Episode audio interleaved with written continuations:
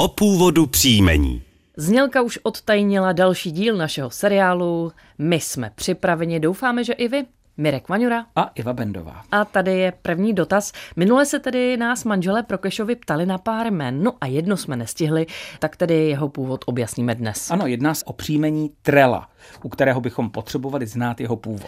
V České republice je vzácné, v současnosti ho nosí jenom 20 obyvatel, přičemž nejvíce jich žije v Orlové. České příručky ho nevykládají, ale snad by mohlo vzniknout z příčestí minulého slovesa treliti. A pozor, to je pobíhat. U našich sousedů v Polsku je doloženo už z roku 1658 a vykládá se tu z polského obecného jména trela ve významu specifické tónové uspořádání. No a nebo také z obecného jména trel ve významu místo pro strom v lese.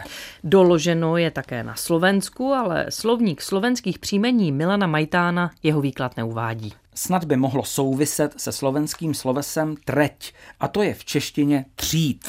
No a já už mám připravený další dotaz, kde se píše Dobrý den, se zájmem sledujeme pravidelně váš pořad o původu příjmení. Zajímal by nás původ mého rodného příjmení Piras. Děkuji, posluchačka Jana.